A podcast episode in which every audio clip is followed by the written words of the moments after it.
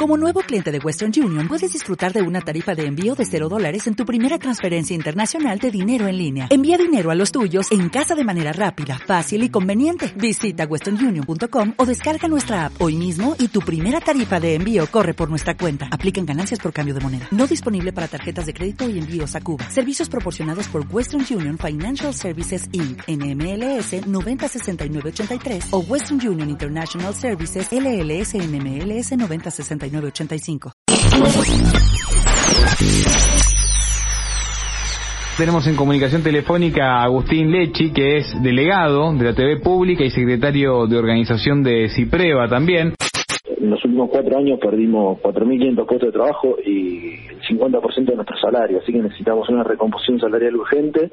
En el marco de la pandemia no hemos parado de trabajar, somos trabajadores esenciales, nuestras empresas siguieron produciendo contenidos Así que, bueno, entendemos que el, reclamo nuestro es justo y que la, necesidad de la recomposición salarial es urgente. Vos pensás que durante 2019 tuvimos en, la Ciudad de Buenos Aires la paritaria se cerró con un 15% de aumento por un semestre. Hmm. Es decir, desde octubre está vencido el, acuerdo paritario, sin ningún tipo de negociación. Se, da el contraste de que por un lado los, los trabajadores y trabajadoras estamos cada vez peor, es decir, los salarios de convenio eh, están abajo de la canasta básica familiar. Sin embargo, bueno, los medios reciben un, inmenso ayuda del Estado. Para nosotros, en el caso de los ATP, es una ayuda importante porque permite a muchas empresas pequeñas del sector eh, pagar los salarios y demás, pero también hay un enorme eh, apoyo estatal a través de la pauta y nosotros creemos que eso se tiene que regular porque lo que no puede suceder es que empresas como Perfil paguen a través del ATP, reciban millones de pesos a través de la pauta y paguen el aguinaldo en cuotas como está sucediendo en este momento. Hmm. Entonces, es decir, hay una realidad de las empresas que durante el macrismo eh, facturaron muchísimo. En el caso de, Clarín, por ejemplo, se les permitió al grupo hacer eh, un montón de negocios, la, bueno, la, la, la fusión de la televisión con Telecom, eh, entre otras cuestiones, y por otro lado los trabajadores que se deterioró su salario de una manera eh, brutal.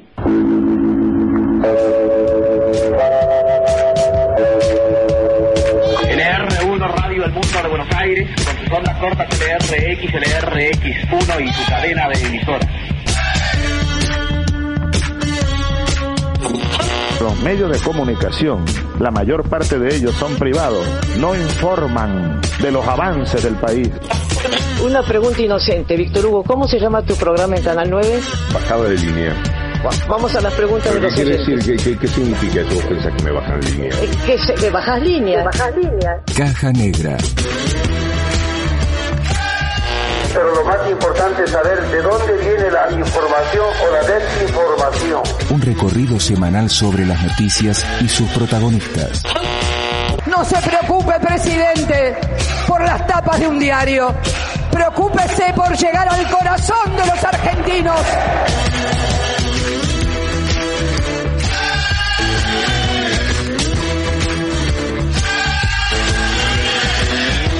Caja Negra en el año del centenario de la radio.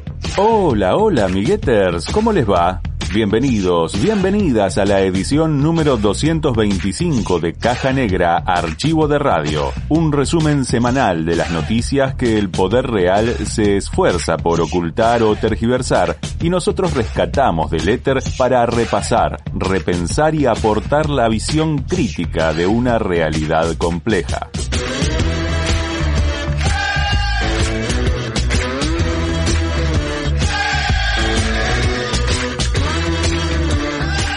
Caja Negra sigue creciendo en llegada y audiencias gracias a las emisoras que incluyen esta producción en su grilla. Así que vaya nuestro saludo de hoy para Radio Oreta P, Nuestro Camino, FM 88.9 de Benito Juárez y para Radio La Posta FM 101.7 de Pergamino, ambas de la provincia de Buenos Aires.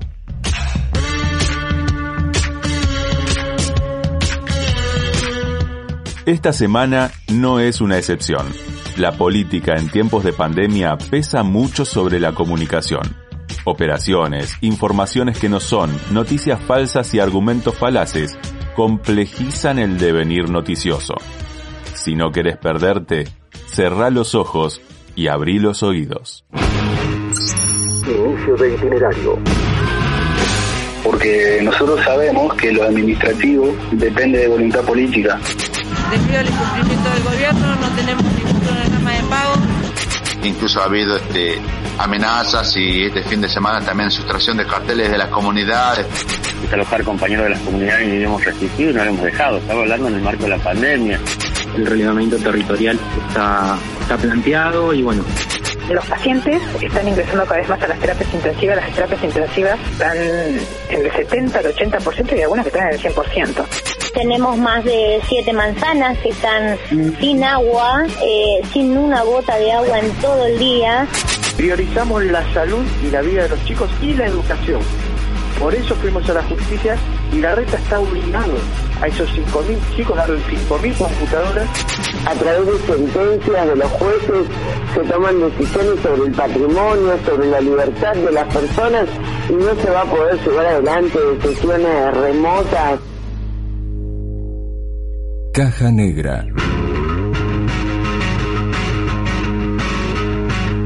está esperando el arribo de, del cuerpo de antropología forense y de algunos peritos de la Corte Suprema de Justicia de la Nación.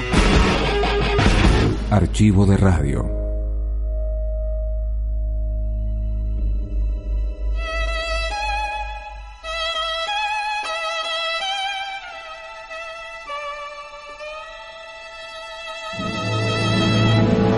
Comenzamos la presente edición con un resumen, lo más importante del anuncio presidencial sobre el futuro inmediato en lo que respecta a la administración de las fases de distanciamiento social preventivo en el territorio nacional, con sus diferencias regionales en cuanto al nivel de cuidado. Las consideraciones sobre las distintas realidades en un territorio tan diverso como extenso, las distintas experiencias de quienes gobiernan versus las ínfulas dirigenciales de opositores marginales funcionales siempre a los intereses corporativos, y el llamado a parar con el hostigamiento y las operaciones fueron parte de lo expuesto por Fernández, Larreta y Kisilov. Pudimos lograr acuerdos con la Universidad de Oxford, y con AstraZeneca, un laboratorio anglo-sueco de mucho prestigio que tiene 60 años en Argentina, para que la sustancia central de la vacuna se produzca en Argentina y la Argentina, por lo tanto, pueda acceder a contar con la vacuna muy pronto. Y, y eso, por primera vez, nos deja ver un horizonte, porque ya sabemos que en los primeros meses del año entrante, calculo yo, podremos contar con esa vacuna y eso nos va a despejar todas las incertidumbres que hoy tenemos, incertidumbres que por momentos se convierten en gestos de confianza y de, tranquilidad que deberíamos ser más prudentes porque todavía el virus está entre nosotros. Yo hago de la verdad un culto y no me gusta decir una cosa por otra. No estamos en condiciones de sentirnos con capacidad de disponer con quién me encuentro o no, sin que eso suponga un riesgo para el que decide encontrarse o no y un riesgo para aquel con el que se encuentra. Muchos se quejan, pero esa cuarentena temprana que la verdad al poco tiempo dejó de ser cuarentena. Seguimos hablando de cuarentena sin que en la Argentina exista cuarentenas, porque la gente circula, porque los negocios se han abierto, porque la actividad industrial hoy en día está funcionando por encima del 90%. La realidad es que está en nuestras manos cuidarnos. Ya no depende de una decisión política de un presidente o de un gobernador. Está en nuestras manos. Cuando todos nos decían no se preocupan por la vacuna, nadie se está ocupando de la vacuna, ¿por qué no miran a Oxford, que es el que más ha desarrollado? Silenciosamente estábamos trabajando y solo lo anunciamos cuando pudimos anunciarlo. Y ahora les digo que estamos trabajando para que lo antes posible tengamos la vacuna y que yo confío que eso pueda ocurrir durante el primer trimestre del año entrante.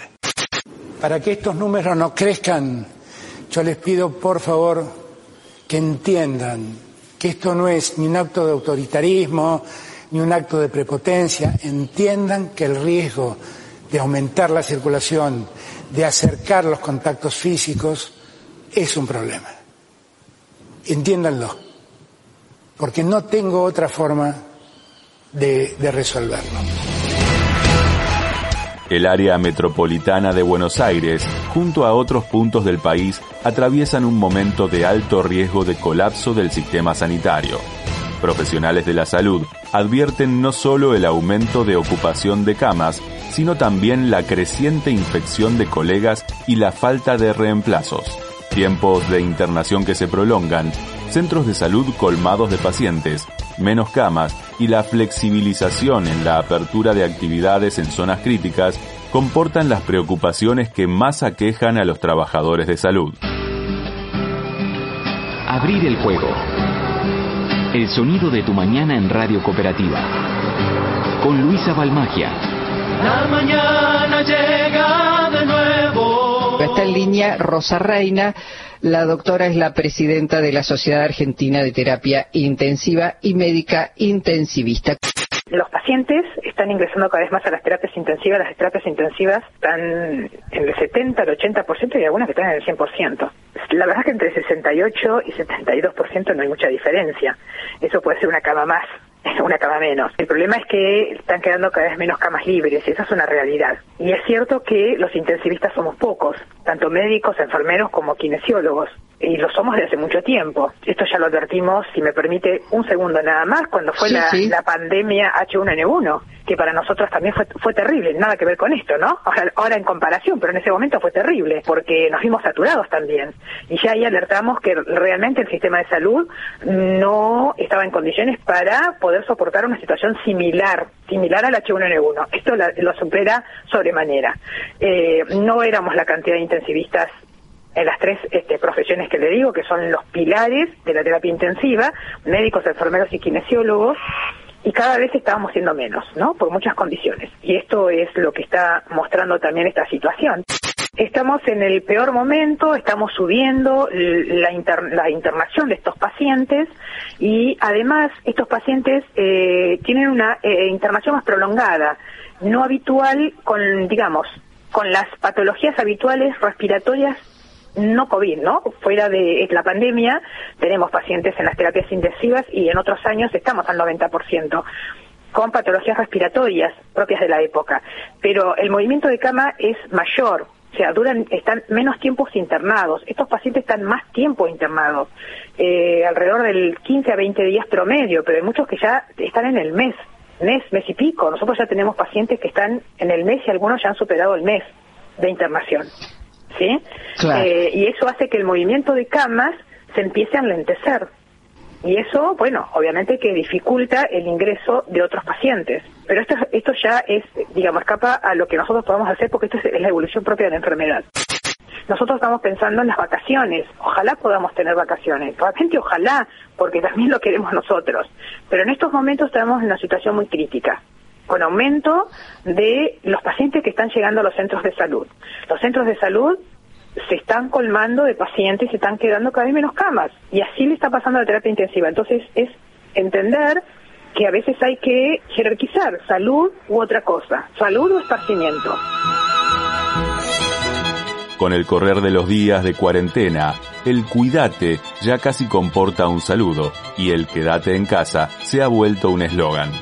Empresas de todo tipo y sobre todo gobiernos insisten con la idea y es comprensible, hasta esperable.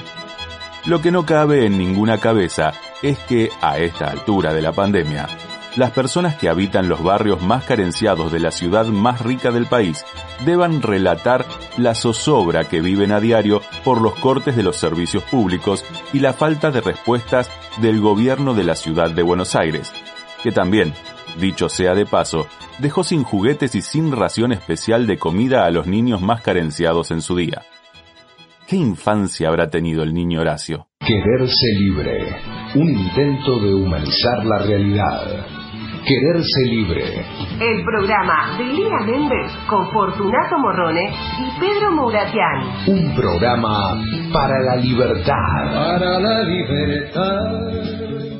Ayer hubo una conferencia de prensa por parte del Comité de Crisis de, del barrio 21-24 y a nosotros, bueno, nos interesa escuchar a una de las referentes, que además es integrante de la Junta Vecinal, Silvia Cano.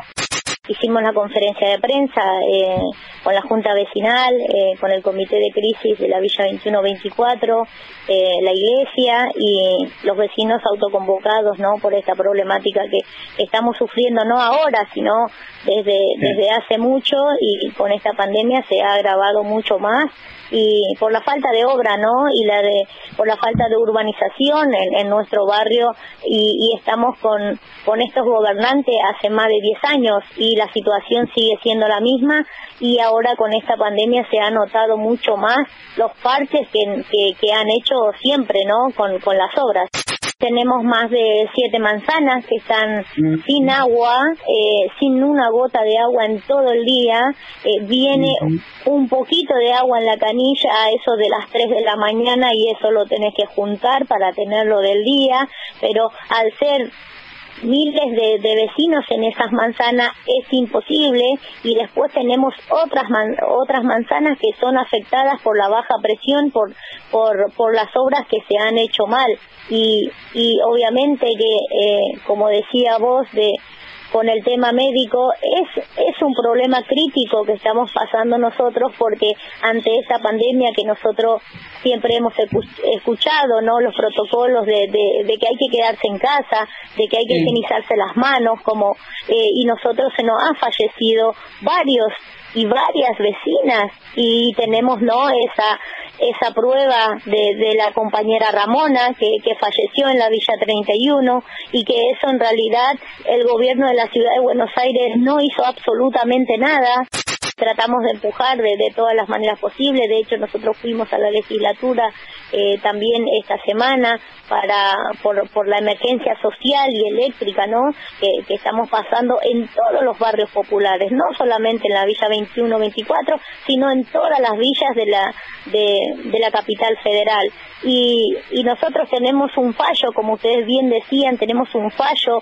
de la emergencia eléctrica hace 10 años en realidad el gobierno de la ciudad se tenía que hacer cargo desde mucho antes y el gobierno de la ciudad eh, no movió ni un solo dedo a pesar de que nosotros tenemos ese fallo. La buena lectura ilumina. Sintonía fina. Relatos de los años kirchneristas.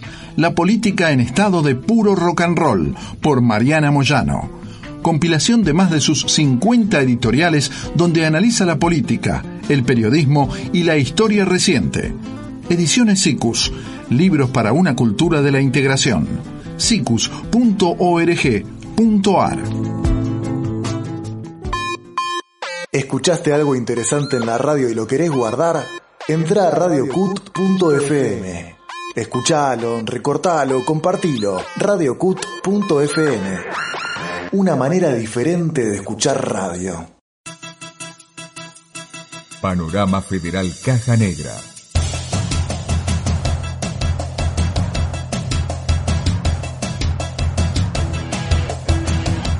Ángel Gallardo, provincia de Santa Fe.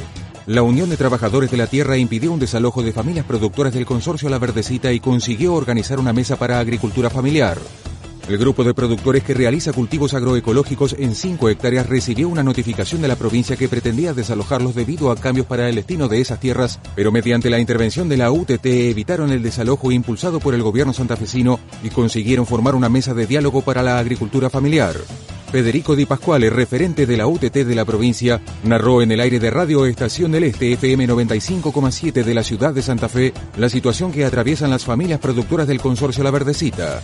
La UTT acá en Santa Fe está conformada por alrededor de 180 familias, todas productoras, son familias que han venido de Bolivia a trabajar la tierra desde alrededor de la década de los 70, son la segunda, tercera generación que está acá y nunca pudo aspirar a tener tierra propia. Ninguno, ninguna tiene tierra propia. Lo que decidimos fue cortar media calzada. Cuando cortamos media calzada, accedimos a una llamada telefónica de Medina, funcionario del Ministerio de Producción, para ir al otro día al Ministerio. Y al otro día fuimos a la reunión, donde básicamente se echaron atrás por ahora con la idea del desalojo. Es una cuestión exclusivamente de voluntad política, porque nosotros sabemos que lo administrativo depende de voluntad política. Donde está la voluntad política, lo administrativo se destraba y avanza o se va trabajando mientras se van acomodando los papeles. Pero sabemos también que sin la lucha organizada y sin, la movida que hubiéramos hecho el martes, sin ese corte de ruta, no se hubiese convocado esa reunión. De todos modos, sacaron un, un, comunicado desde provincia, una noticia de que se había conformado una mesa de la agricultura familiar entre el INTA, los funcionarios, las organizaciones. A lo cual eh, la réplica nuestra es que, que no, que no se conformó una mesa, que se la, se la sacamos a patadas a esa mesa. Comodoro Rivadavia, provincia de Chubut. Trabajadoras y trabajadores estatales reclaman cobro de salarios adeudados y aguinaldo. La asociación que los nuclea convocó a una concentración panfleteada y olla popular en la Plaza Compuchehue para visibilizar el reclamo de sus saberes. La demanda de los estatales ante la grave situación económica y laboral que atraviesan ya cumplió más de 60 días. Verónica Rosales, dirigente de ATE, en comunicación con el móvil de FM del Chenque de Comodoro Rivadavia, denunció la grave situación del sector. Otra medida del día de hoy, una panfleteada con una olla popular, debido al incumplimiento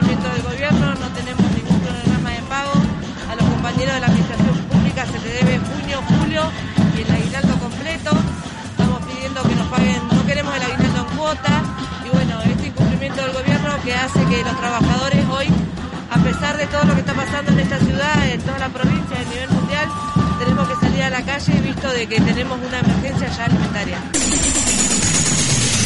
Comunidad Ocloya, provincia de Jujuy. Comunidades originarias denuncian que latifundistas pretenden quitarles tierras ancestrales. La comunidad asegura que los terratenientes intentan despojarla de las tierras comunitarias con colaboración de la policía. El reclamo no solo involucra a fuerzas de seguridad, sino que también hace referencia a una inmobiliaria que aduce la venta de tierras dentro del territorio comunitario que cuenta con la personería jurídica y un expediente en trámite en la Cámara Civil por el reconocimiento, la posesión y la propiedad comunitaria. Néstor Jerez, cacique de la comunidad, comentó en La Voz del Cerro FM 92,1 de la ciudad de San Salvador de Jujuy la problemática de la situación. En el caso específico del pueblo Cloya, este, las comunidades indígenas este, estamos ¿no? también en esa situación similar, también ahí se han agravado conflictos, como es eh, el caso de Tirasi, donde Inmobiliaria Roca este, aduce venta de tierras dentro de un territorio comunitario que está relevado, está este, con carpeta técnica con resolución en el marco de la ley 2660, como así también cuenta con la personería jurídica, y un expediente en trámite este, en, la Cámara Civil este, por el reconocimiento de la posesión y la propiedad comunitaria indígena. Pero a pesar de eso, bueno, vemos que esta inmobiliaria insiste, incluso ha habido este, amenazas y este fin de semana también sustracción de carteles de la comunidad este, por parte de esta gente que se transporta en, móviles este, con la marca ¿no? de la inmobiliaria Roca. Santiago del Estero, provincia de Santiago del Estero. El Mocase cumplió 30 años. El movimiento campesino de Santiago del Estero nació en agosto de 1990 y asumió como estrategia la lucha por la tenencia de la tierra y por las condiciones de vida de las familias campesinas indígenas.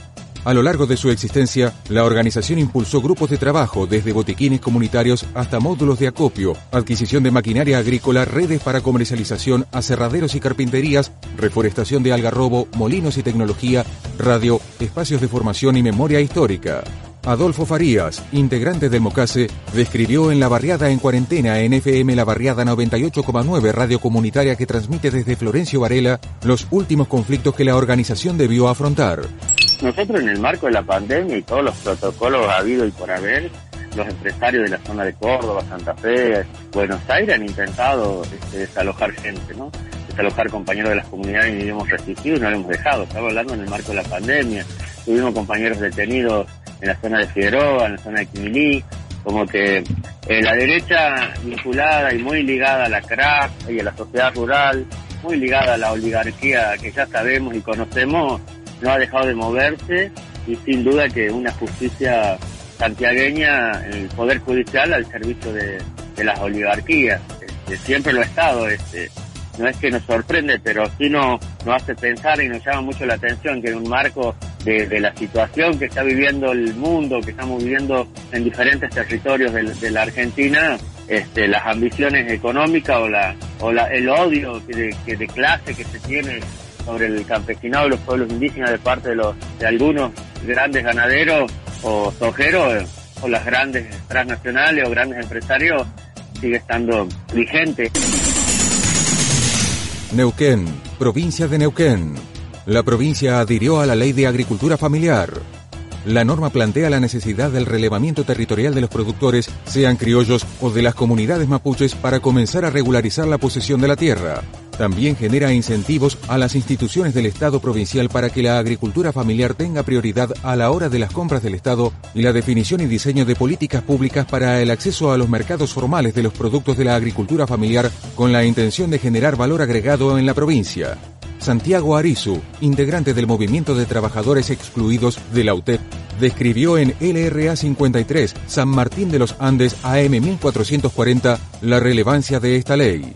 Hoy con la ley de agricultura familiar el relevamiento territorial está, está planteado y bueno, y ahora hay que reglamentar el- la ley de agricultura en 180 días y después ponernos a, a trabajar en los consejos consultivos de la agricultura familiar que van a ser a nivel provincial y a nivel regional, o sea, cada regional va a tener sus espacios y mesas de trabajo para poder eh, opinar y consensuar políticas públicas para el sector. Panorama Federal Caja Negra.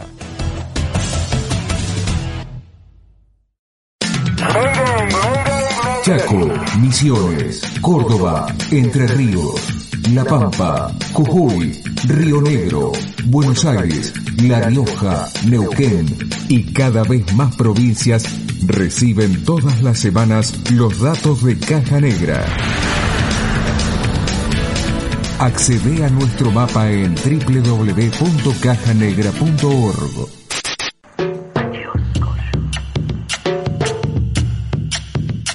no solo impulsado por los sectores de poder a que pertenece, sino también a caballo de las necesidades de los trabajadores, el gobierno de la ciudad autónoma de Buenos Aires que conduce Horacio Rodríguez Larreta ensaya la vuelta a las aulas en su carrera por descuarentenar el distrito insignia de Cambiemos y granjearse una porción mayor de imagen positiva.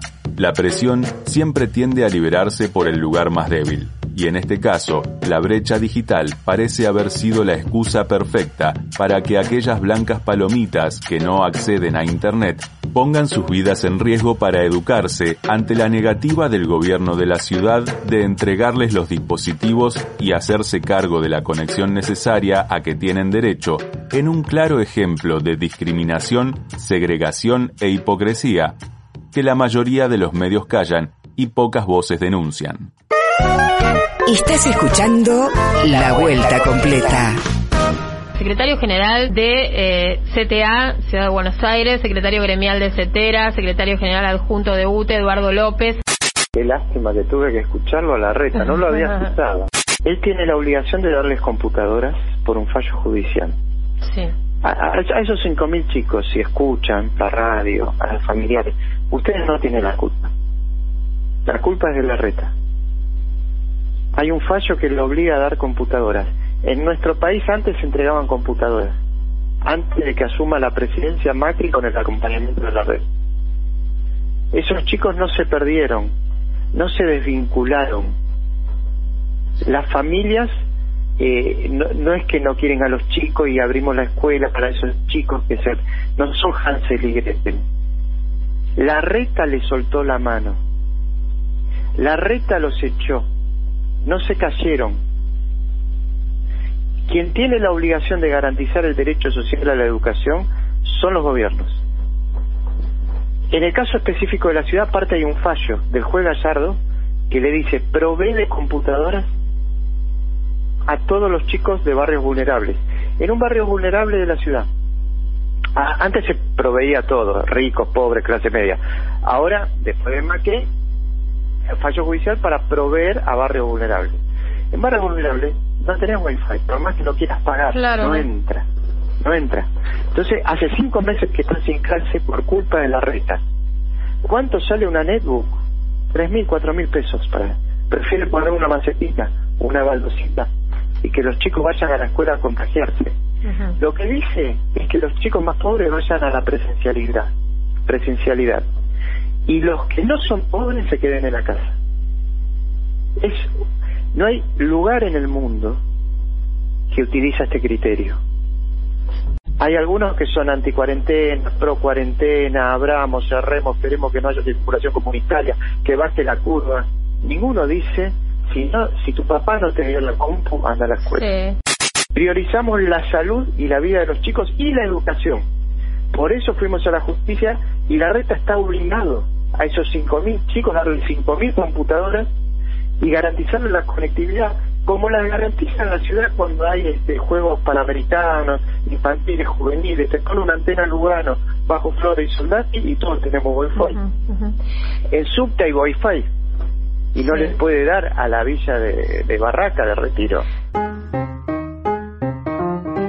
Así como el tero grita lejos del nido para que no le descubran las crías, los diputados y diputadas del bloque de Juntos por el Cambio gritan falta de garantías para no tratar la reforma judicial que acabaría con buena parte de sus chanchullos, contubernios y hasta con su forma preferida de hacer política a través de los juzgados amigos.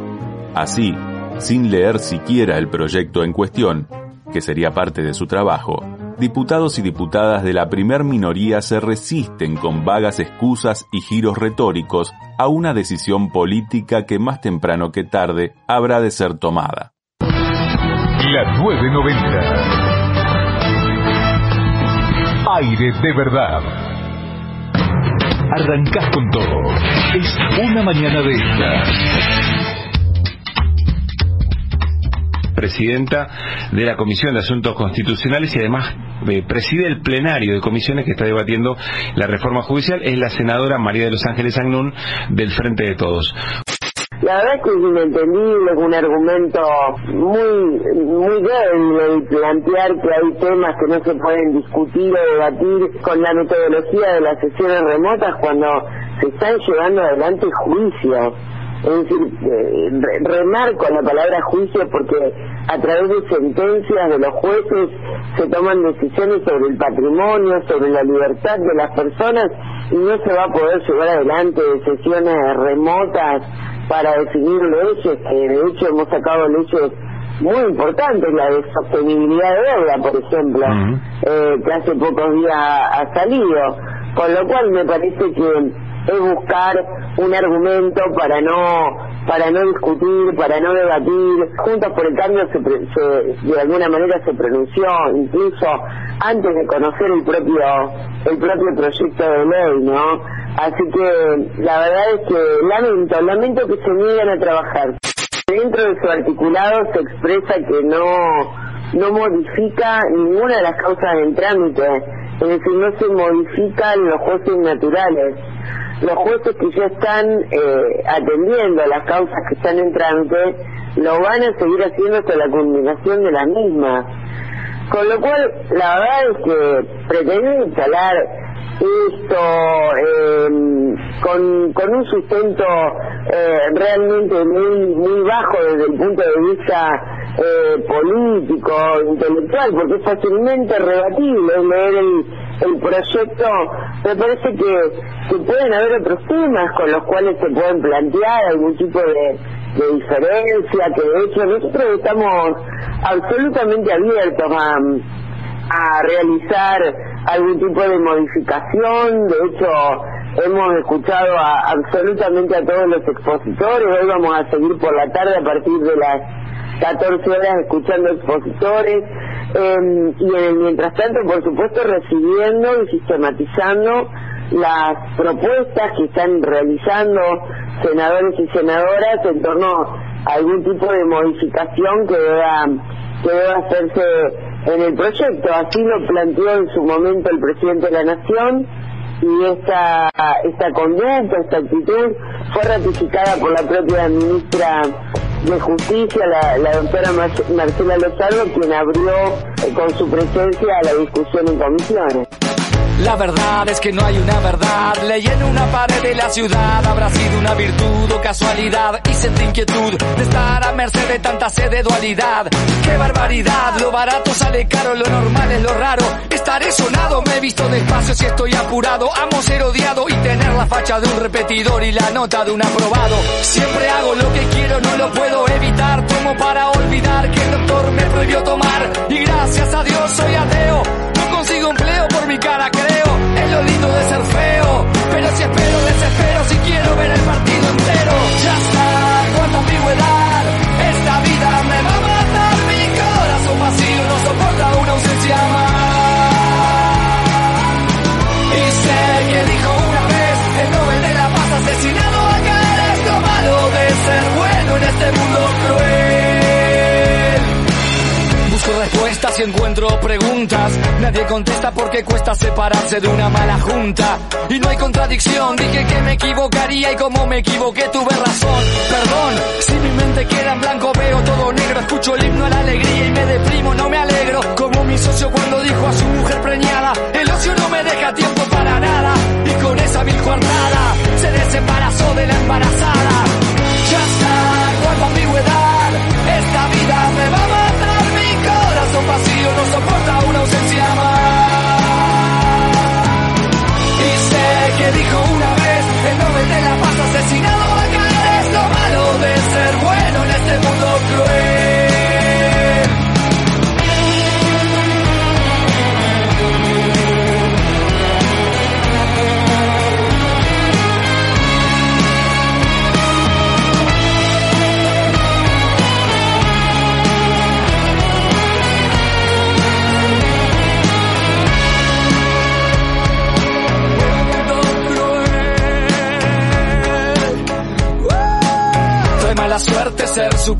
Acaricio un círculo y se vuelve un círculo vicioso. Soy cauteloso y juro seguro que todo es dudoso. ¿Cuántas veces dije no, queriendo decir sí? ¿Cuántas veces presentí el principio del fin? ¿Cuántas veces dije sí, queriendo decir no?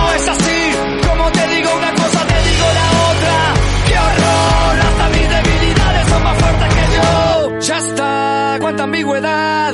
Esta vida me va a matar. Mi corazón vacío no soporta una ausencia más.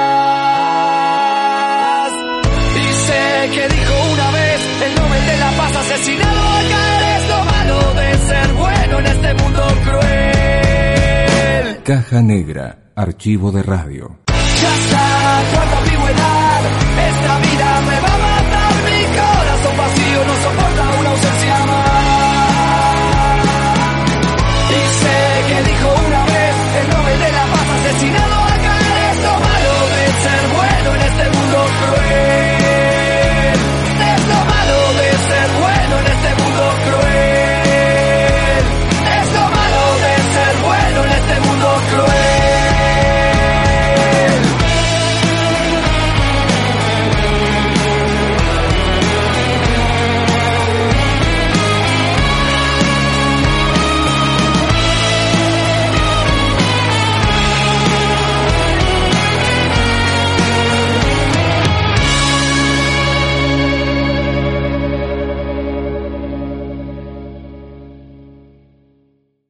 Caja Negra. Ni un paso atrás. Al cierre de la presente edición de Caja Negra, todavía no se sabe sobre el paradero de Facundo Astudillo Castro, desaparecido en el camino desde Villarino hasta la ciudad de Bahía Blanca. Por estas horas, la noticia sobre el hallazgo de un cuerpo en la zona donde habría desaparecido Facundo mantiene en ciernes no solo a su familia, sino también a los policías sospechados de su desaparición. Aquí, un resumen de lo último que pasaba al cierre de la edición de Caja Negra. Somos la radio que siempre te acompaña. Radio 10. Siempre la radio. Nosotros estamos en comunicación con Luciano Pereto, abogado de la familia. ¿Qué tal, Luciano? Romina Calderaro. Por el momento lo que te puedo comentar es que la aparición de un, de un cuerpo humano en condición de, de, digamos, cadavérico, eh, es un esqueleto completo. No tenemos de alguna manera precisión respecto de si podría ser o no Facundo, por lo menos por el momento. Se está esperando el arribo de, del cuerpo de antropología forense y de algunos peritos de la Corte Suprema de Justicia de la Nación para poder determinar por supuesto, preliminarmente algunos datos que puedan llegar a ser dados en, en, las próximas horas y, por supuesto, después hacer análisis más complejos sobre, sobre estos restos que se han encontrado en un lugar bastante particular, por uh -huh. la condición geográfica, es una, es, es, es, una suerte de riacho, es decir, el, el mar en esta zona no se pone como costa, se pone como riachos que crecen y decrecen con las mareas, ¿no? Entonces es una suerte de lugar como un humedal un terreno absolutamente pantanoso, inestable, eh, que, bueno, que, hace que el acceso sea bastante difícil, esquina que con, mi camioneta nos encajamos, ella tuvo que llegar con un patrullero de la Federal mientras yo terminaba de sacar la camioneta, eh, un lugar bastante, geográficamente bastante hostil, ¿no? Lo que tiene que ver con el análisis de ADN, con el análisis de comparación genética con, con Cristina, por supuesto que es un estudio que demora eh, algunos días más, con lo cual hay que tomarlo con, con la prudencia y la seriedad que el caso me- merece, ¿no? Es un lugar inaccesible, o sea, es un lugar que, que, que nadie puede llegar a ese lugar queriendo aportar camino, ni queriendo, digamos, transitar de manera irregular. Es, es, un humedal imposible, eh, lejos de las vías, que la- que cualquier persona caminaría por las vías. Bueno, este, este lugar es imposible de acceso y lo importante es que hace costa, digamos, tiene la, la, la costa frente, es precisamente Villarino, en uno de los puntos donde últimamente fue visto eh, eh, Facundo, ¿no? Cerca de Teniente Origone, eh, la costa de Teniente Origone se conoce como Cabeza de Buey, es precisamente la costa que hace frente con este lugar donde se encontraba Facundo. Y quiero decir con esto, si usted arroja algo de Cabeza de Buey, sale a esa costa. ¡Qué frío, mozo! En la Catedral La Galena, Una copita de lágrima de indio. en el combinado de tus abuelos, Esta es la hora del buen humor y la sana alegría. en la mítica Siete Mares o en la compacta Esquica. Eh, los extrañé a todos. Y me extrañé yo mismo. Un siglo de radio. Momentos que quedaron flotando en el éter.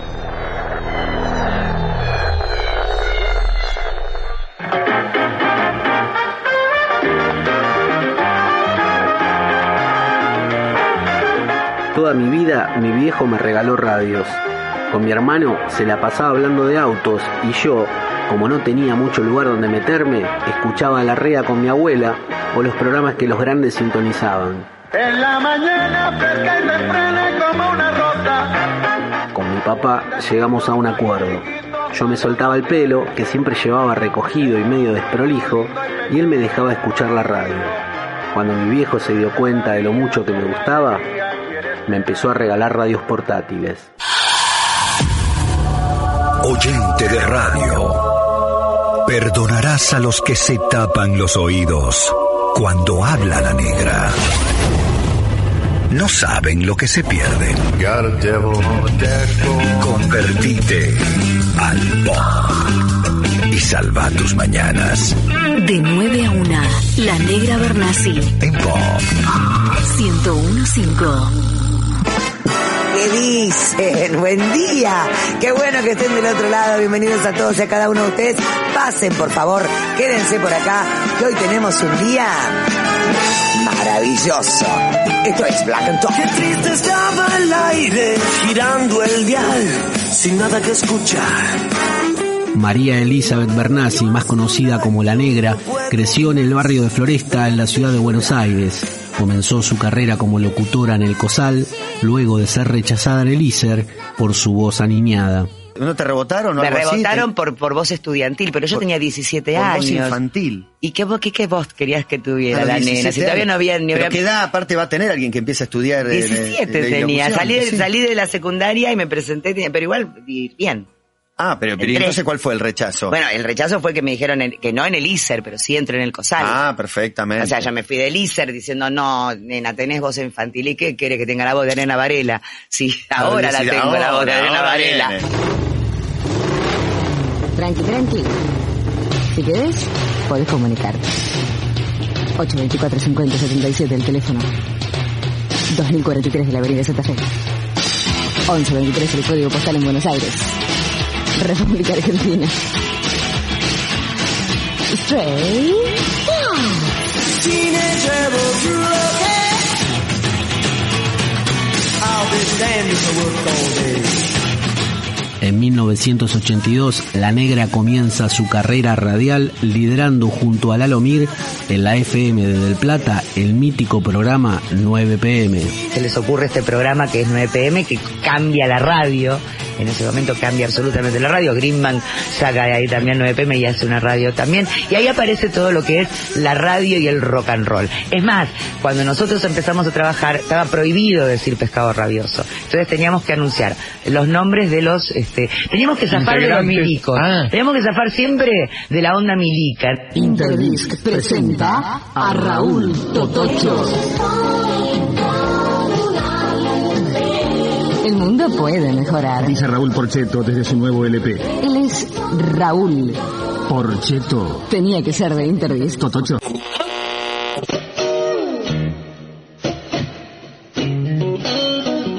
La presencia de la negra en el aire es totalmente disruptiva. Hasta ese momento, la locución era un oficio estricto y acartonado. Bernasi compone personajes sonoros en una frase, pasando de ser una niña indefensa a una seductora de multitudes. Bueno, Elizabeth, en este momento yo me encuentro muy relajado y muy natural aquí en este su consultorio, un poquitín nervioso, ya que esta noche nos vamos a reencontrar muchísimos compañeros de nuestra escuela secundaria, algunas compañeras, claro, aunque como íbamos en el turno tarde, eran menos las chicas que los muchachos. Las recuerdo, veo sus caras cuando jóvenes, veo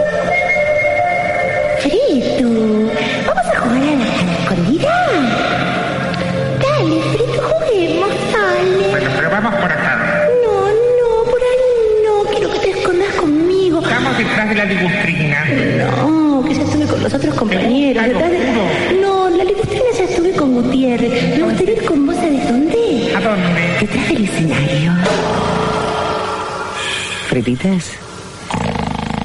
¿Frititas? ¡Fretitas! ¡Fretu! ¿Qué le pasó? Estaba soñando que corríamos por detrás de un... Ahí estamos en el aire. Sí, Fretitas. Puedo hablar más. Ay, Fretitas, nunca se va a relajar. Mi coche estaba aquí aparcado.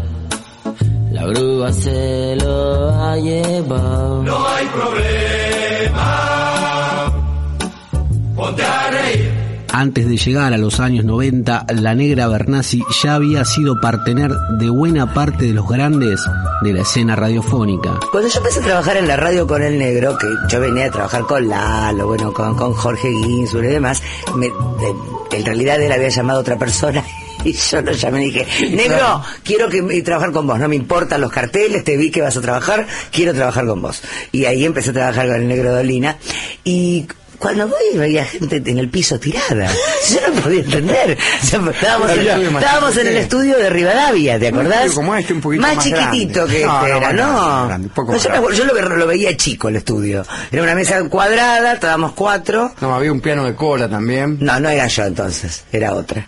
No, sí, sí. Allá había Yo un no me piano de cola arrumbado contra una. Pero estaba contra lleno de pared. gente. Yo estaba sentada, aparte era una chica bastante mona en esa época, con y tenía mucha gente por las el- piernas. Tenía Sí, sí, todo. era verdad eso. de verdad en un estudio como sentaban. este había por ahí 100 personas. Yo no sabía lo que era. Sí, sí. Callados, No había aire para silencio, respirar. silencio total y explotaban cuando decían alguna esas pavadas. Se empañaban los vidrios. Te juro, se empañaban los vidrios. Pero eso era Era un asco. No, no, no, Era mucha una cosa totalmente antihigiénica. Pero- todos los virus. Muy peligrosa. Pudimos haber muerto todos tal cual, en aquella jornada. Ponte a reír. Para el año 2000, la negra suma a su equipo a un actor y comediante que con el tiempo describirá como su alter ego, Humberto Tortonese. Me llamó la negra. Yo no sé lo que habían eh, habían armado acá, qué habían hecho, pero la negra me llamó y me dijo, digo radio, yo en mi vida hice radio, la puta madre de, ver, de escucharla, a ella ni me atrevía a, a venirme a la radio. Y me dice, pero vení, hablamos así como por teléfono. Y la verdad que seguimos haciendo casi lo mismo. Lo único que me dio es un poco más de rapidez para leer. Yo antes realmente leía muy mal. Ahora, no, ahora eh, más o menos creo, yo creo que estoy haciendo algo que puedo leer una cosa rápida y después hago cualquier cosa, pero... Humberto no es actor, digamos, en el sentido radial. Humberto no hace personajes en el programa. Es siempre Humberto. O sea, siempre no cambia la voz. Es más, nosotros le decimos, pero ¿qué nos, qué nos engañaste, Humberto? Vos dijiste que ibas a hacer personajes, no hiciste ninguno. ¿Qué me importa haber sufrido Tortonese finalmente será el partener de la negra durante más de 20 años. Atendé. Ay, sale, sale mal. Bájame el disco, nene, por favor. Me duele la cabeza. Recién empezamos. Hola. Hola. hola, ay, hola. Mirta, Mirta Ledesma Hola. habla, ¿cómo estás? ¿qué tal? ¿Cómo le va? Podés tutearme, ¿qué edad tenés? Ay, como 69, 69 años. 69 años, hay que jugar. 79. 79 años. Casi 80. Tener voz de nene. ¿Qué pasa? Estoy mal. ¿Por qué, querido? ¿Cómo te llamas? Osvaldo Guido. Osvaldo Guido. ¿Qué pasa, Osvaldo Guido? Mira, que hablo despacio porque tengo a alguien acá en casa, yo vivo solo. Y la verdad que mucho tiempo que estaba queriendo llamarte porque tengo un problema. No puedo definirme sexualmente. Para, No te para. pido que no, tomes, no lo tomes a la ligera. Yo no tomo nada a la ligera. A los 60, a los 79 79, casi años, 80, pasito de los 80. vos no podés definirte sexualmente. No, por mi familia, porque tengo miedo que papá y mamá se enteren.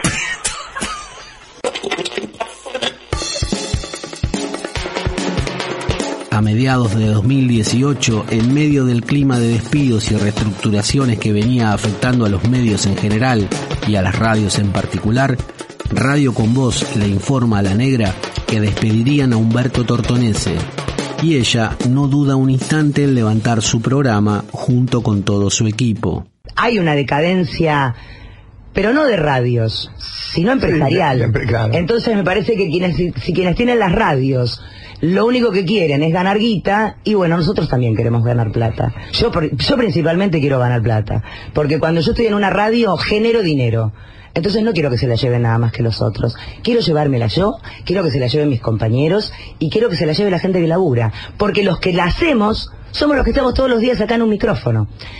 O sea, entiendo que hoy la bandera libre es hagan lo que se les canta el culo, sos empresario, podés echar a quien quieras. Y bueno, y acepto las reglas del juego porque de verdad, los empresarios que se han ocupado de esta radio no solamente han dado la cara, han pagado en término, han estado siempre. Y yo les agradezco, pero infinitamente, que, que me hayan permitido jugar, porque la cancha es de ustedes, pero la pelota y los jugadores son míos. Elizabeth La Negra Bernasi, transgresión y compromiso en nuestro siglo de radio.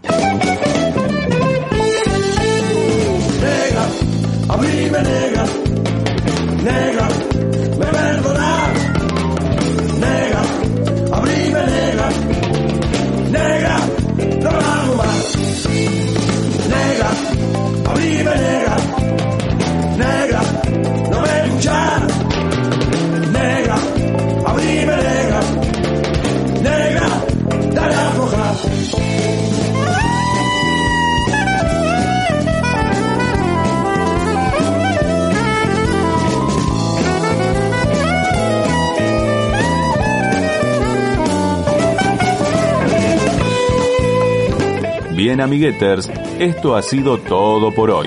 Nos encontramos en el aire de su radio de cabecera dentro de una semana.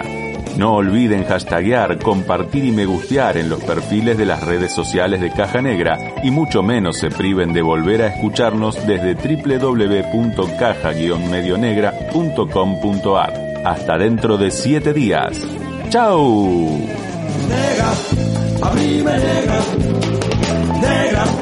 Me perdonás.